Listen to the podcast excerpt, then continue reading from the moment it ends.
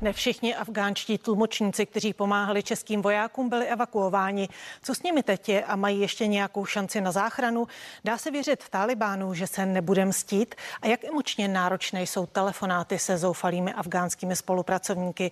Hostem dnešního interview je předsedkyně spolku Vlčí máky Miroslava Pašková. Dobrý den. Dobrý že den. jste přišla do studia. Taky děkuji za pozvání. Máte za sebou dneska nějaký další telefonát s afgánskými spolupracovníky do Afghánistánu? Mám za sebou telefonát, eh, spoustu SMSek, eh, vzkazy na Messengeru. Stále vlastně ti lidé, kteří tam ještě čekají a doufají, tak se ozývají. Eh, dokonce včera byla taková situace, že jsem jim psala, že už to nevypadá úplně nejlépe. A ten jeden mě prosil, jestli mu zavolám. Věděl, že ode mě nedostane žádnou novou informaci, ale asi, asi spíš potřeboval nějakou podporu. Takže je to trošku spíš o poskytování krizové intervence a nejenom vlastně informací, co se děje nebo jaký je vývoj tady u nás. A mluvila jste s ním, tedy zavolala jste mu, bavili jste se? Uh, volali jsme si, volali jsme si a stejně tak s těmi ostatními si píšu, snažím se jim odepisovat, ale ty zprávy mm, vlastně opakují pořád to samé, že ta situace na místě se zhoršuje a že mají veliký strach, a zejména ti, kteří mají děti, tak mají strach o děti a prosí, aby jim Česká republika pomohla, abychom to nějak někde vyřídili. Kolik takových lidí, se kterými jste v kontaktu ještě v Afghánistánu je? Nám jich od minulého týdne vlastně zůstalo čtyři tlumočníci s rodinami.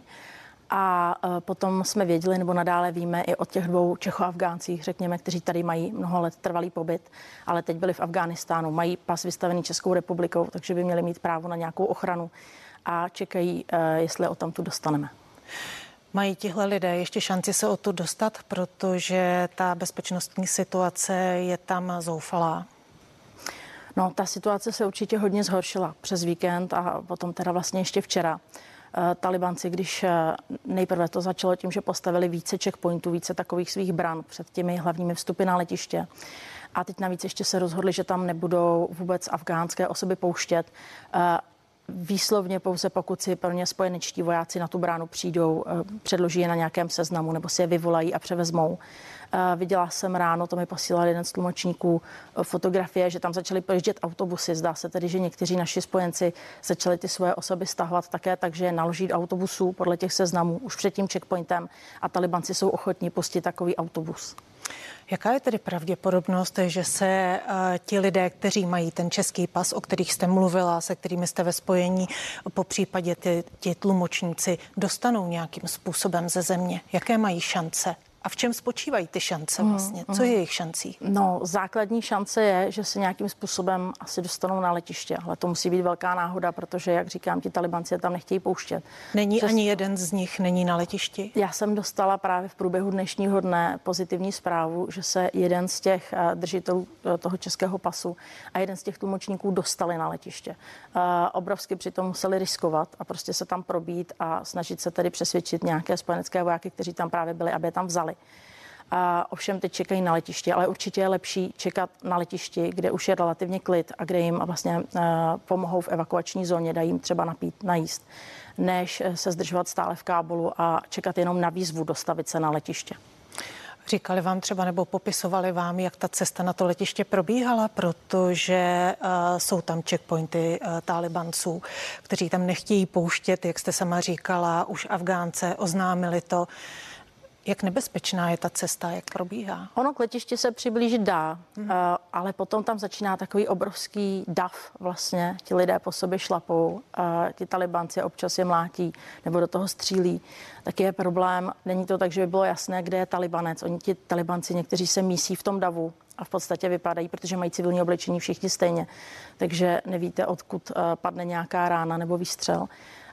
Takže a ten dav může mít několik stovek metrů takže je opravdu těžké se vůbec protlačit někam dopředu a tam ještě doufat, eh, že si vás někdo ze spojeneckých vojáků všimne a třeba se podívá na ty vaše doklady, jestli to právě třeba není český pás. Je to, je to opravdu složité a největší riziko tam je e, spíš nějaká nehoda v tom davu, možná i ušlapání. On se občas dává do takových nevyspytatelných vln a dá se to představit si to jako na nějakém šíleném rokovém koncertě. Prostě e, propadá ten dav občas panice a podle toho to vypadá. Takže tihle lidé, kteří jsou na letišti, tak nějakou šanci se odsud dostat ještě mají. Jak se vlastně jedná, protože české evakuační letadlo už tam zřejmě žádné nepoletí. Čtvrté letadlo vlastně česká vláda řekla, že už posílat nebude, že bude po případě ty jednotlivé případy řešit se spojeneckými vojsky. Jak to, jak to vypadá? Jak se to řeší se spojenci? V případě těch, těchto uh, lidí, kteří se dostali už na to letiště? No, já bych velice ráda právě viděla uh, vlastně, jak funguje nebo jak toto plní ministerstvo zahraničních věcí, protože vláda na té tiskovce minulý týden řekla, že letadla nepoletí a bude to takto řešit. Uh, ta zkušenost, kterou jsme teď získali, je taková, že si nejsme jistí, jestli ministerstvo zahraničních věcí má právě představu, jak to na tom letišti probíhá protože jeden z těch držitelů českého pasu vlastně dostal konečně od nich mailem odpověď, ale byla to odpověď, která právě říkala, vy se nějak dostaňte na letiště, místo toho, aby třeba mu poskytli pomoc přes ty spojence a vyzvedli ho, pozvali ho. Takže nějak se dostaňte na letiště, až tam budete, tak se ozvěte a my vám budeme nějak schánět místo v nějakém tom letadle spojenců. Ten člověk se tam dostal dneska a v podstatě se jim ozval a zatím se nic neděje, nevypadá to tak. My jsme od začátku vlastně v kontaktu s paní Faltovou, která pomáhá v té naší iniciativě Zachraňte tlumočníky spolu s dalšími. A ta vlastně dneska, ale dělá to už opakovaně v minulosti, jenom když to tak řeknu, žhaví telefony a zjišťuje po vlastní ose, kde je místo. Zjistili jsme, že by bylo místo na ukrajinském letu a oznámili jsme to ministerstvu zahraničních věcí, ale čekáme, až to ministerstvo zahraničních věcí potvrdí. Možná právě proto, že eh, jak eh, jednotlivé rezorty říkali, že vše probíhá v utajovaném režimu, tak eh, možná se něco děje, nicméně utajovaný režim. No, bohužel já nemám nic proti tomu, aby to probíhalo v utajení, za předpokladu, že by tam byl nějaký jasný plán a, a především bylo komunika- komunikováno s těmi lidmi. Já vidím hlavní problém v tom, že vlastně tihle lidé vůbec nedostávají informace a nikdo se jim nevěnuje. Nechápu, proč není nějaká krizová linka, kam by si mohli zavolat, kdyby se jim dostalo jednak nějaké třeba útěchy, povzbuzení, ale právě taky informací. Například informace, kudy je nejlepší se dostat na to letiště. Ta rodina toho zmíněného tohle chtěla včera zjistit po ministerstvu zahraničních věcí a například ani tuto informaci nemělo. Tam je těch brán více, takže možná by to přes některé šlo, kdyby ho tam někdo šel vyzvednout ale to přeci musí odkomunikovat právě naše ministerstvo. A je právě v té situaci, která teď eh, na kábulském a u kábulského letiště eh, je vůbec možné tohle zjistit? Není tam takový zmatek, že to je vlastně nemožné se k takové informaci dostat? No, určitě zapotřebí komunikovat s těmi spojenci, kteří na letišti jsou a kteří to mají zmapované. A potom skvělý informační zdroj jsou přeci přímo ti lidé, kteří tam jsou a stále ještě čekají. My jsme minulý týden, protože byly zapotřebí takové informace, tak eh, jsme požádali třeba ty tlumočníky, kteří čekali, aby se vypravili kolem letiště a tu informaci zmapovali a nafotili. A i když to pro ně bylo riziko, tak eh, se o to pokusili. Takže já například jsem měla fotografie, jak to tam vypadá a snažila jsem se je poskytnout českým orgánům. Jaké nebezpečí teď hrozí těm, kteří se na to letiště nedostali? Co s nimi je? Jsou někde schovaní? Mm, nejčastěji jsou schovaní. Oni někteří přebývají doma, pokud neměli kam jinam jít. E, někteří jsou třeba u známých, u příbuzných. E, pochopitelně na začátku je třeba celkem ochotně k sobě brali ti známí, že to bude na chvilku, než se dostanou právě na to letiště, ale postupem času se vlastně bojí. Eh, je u sebe přechovávat. Eh, takže zase se třeba i vracejí domů, kde to už vůbec není bezpečné, anebo zůstávají někde v ulicích, snaží se splynout s davem. Někteří tam stále ještě eh, zkoušeli zůstat do poslední chvíle vlastně v tom davu před tím letištěm a čekat, jestli se nedostanou do té brány a ani neodcházeli pryč, anebo odcházeli jenom na noc. A určitě je to nebezpečné, proto stále se to opakuje, přicházejí ty zprávy ze všech stran potvrzené, že talibanci opravdu chodí dům od domu a stále se ptají sousedů, kdo, kdo pro koho pracuje pracoval, kdo je co zač a po těch lidech prostě jdou, pátrají po nich, mají nějaké seznamy nebo si tvoří svoje vlastní. Jak to tam funguje s udavačstvím, když se ptají? No, já se domnívám, že v tom okolí těch lidí, speciálně těch, kteří pro nás pracovali, tak uh, bohužel je spousta lidí, kteří jim to vlastně záviděli. Brali to tak, že mají dobrou práci, dobrou pozici a uh, mohou je udat. Stejně tak spousta lidí je může v podstatě udat ze strachu, nebo aby zkrátka odvrátili podezření nějaké sami od sebe, aby měli pokoj od těch talibanců. Takže tohoto bych se samozřejmě obávala.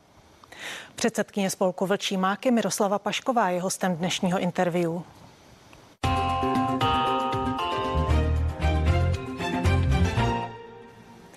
Některé rodiny afgánských spolupracovníků České armády se dostaly do letadel spojenců.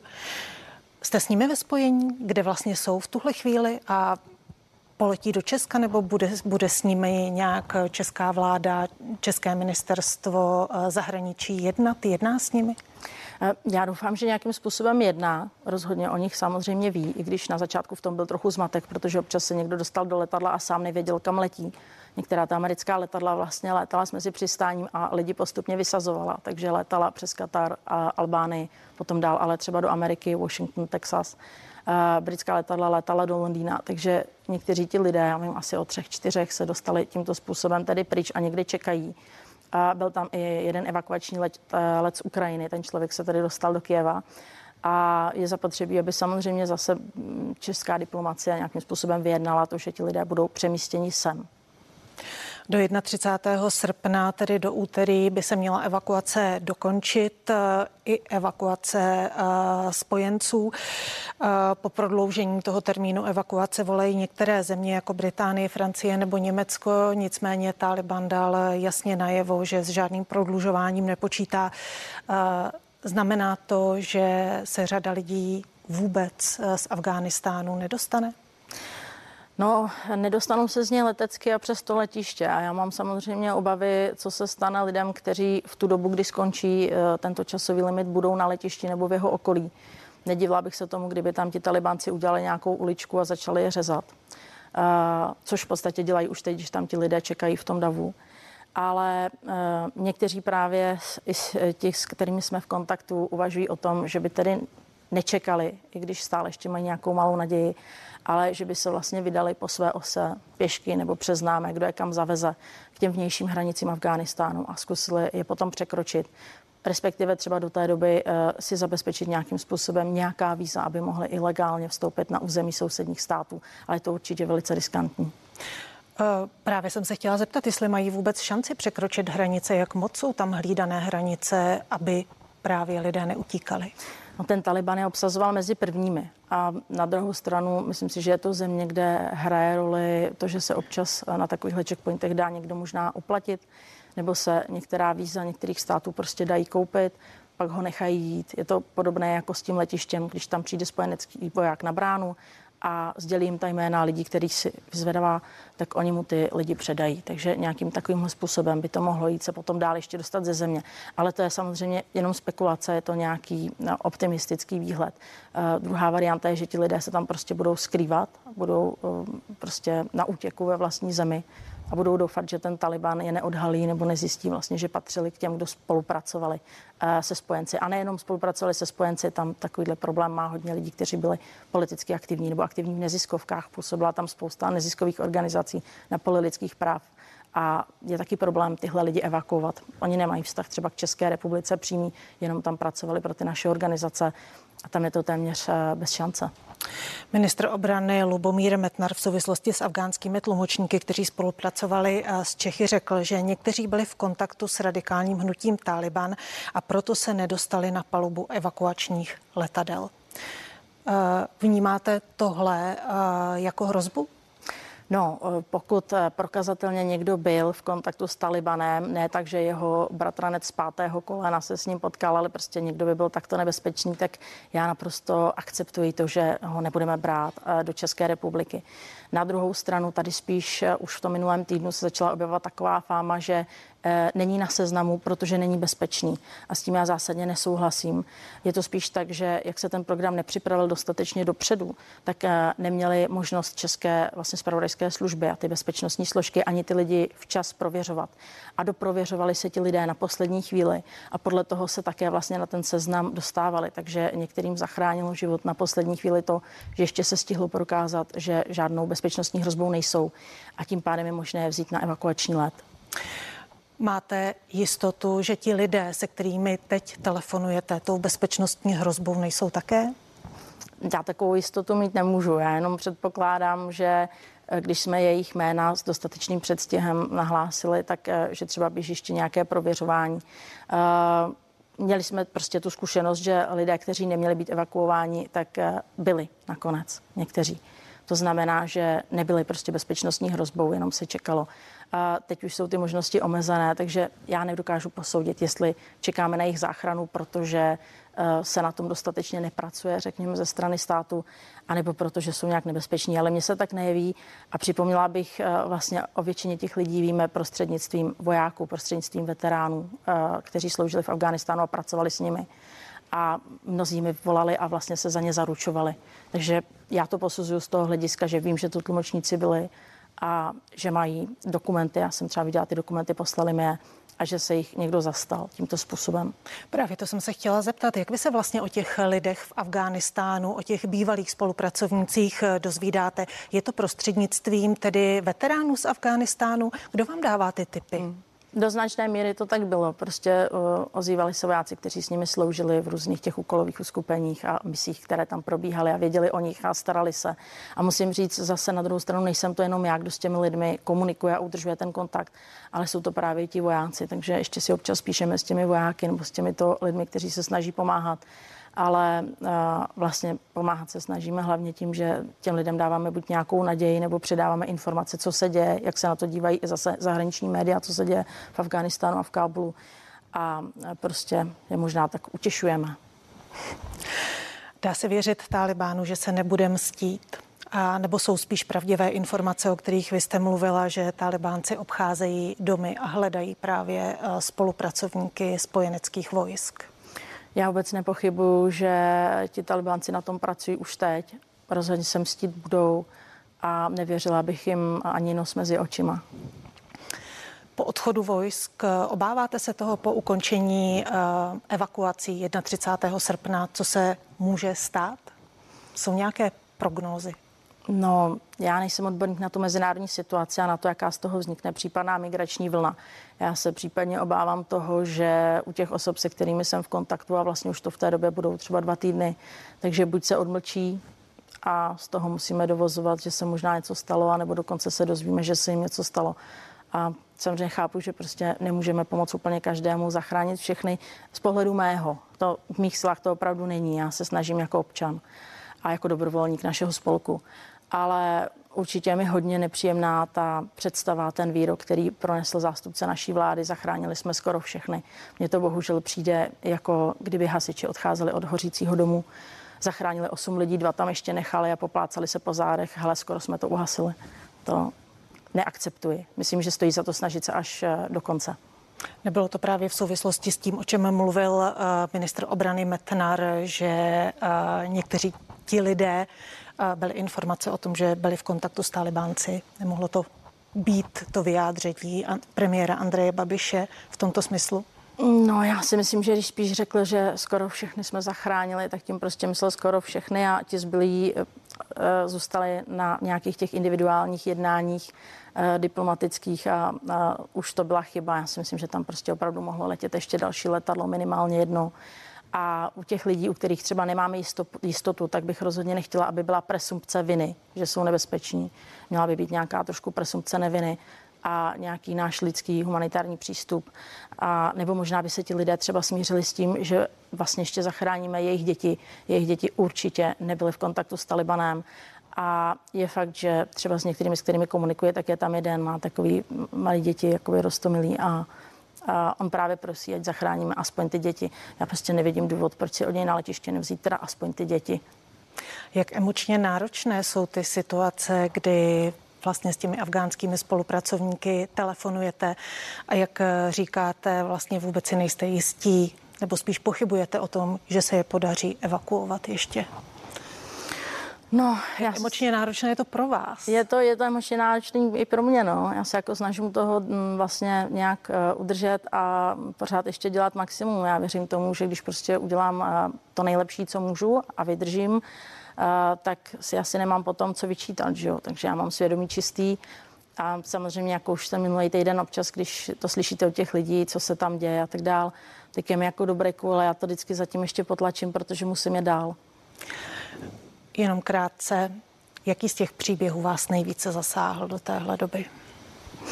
Já to nedokážu takhle říct. Uh, opravdu každý má nějaký svůj příběh, takže je mi nějakým způsobem líto všech, ale určitě vždycky nejvíc, když jsou v tom ty malé děti a když, eh, když vlastně třeba ta rodina jednoho tlumočníka, která se kvůli tomu, že dětem se udělalo špatně, skolabovali v tom davu už v těch prvních dnech, tak se vlastně ani nedostala k těm našim vojákům, aby na sebe upozornila. A určitě tam zůstávají lidé, kteří třeba měli pozvání na některý z těch letů a nedostali se na to letiště. To je potom o to ještě smutnější. Předsedkyně spolku Vlčí máky Miroslava Pašková byla hostem dnešního interview. Díky za to. Taky děkuji. Díky, že jste se dívali, užijte si hezký zbytek dne se CNN Prima News a na viděnou.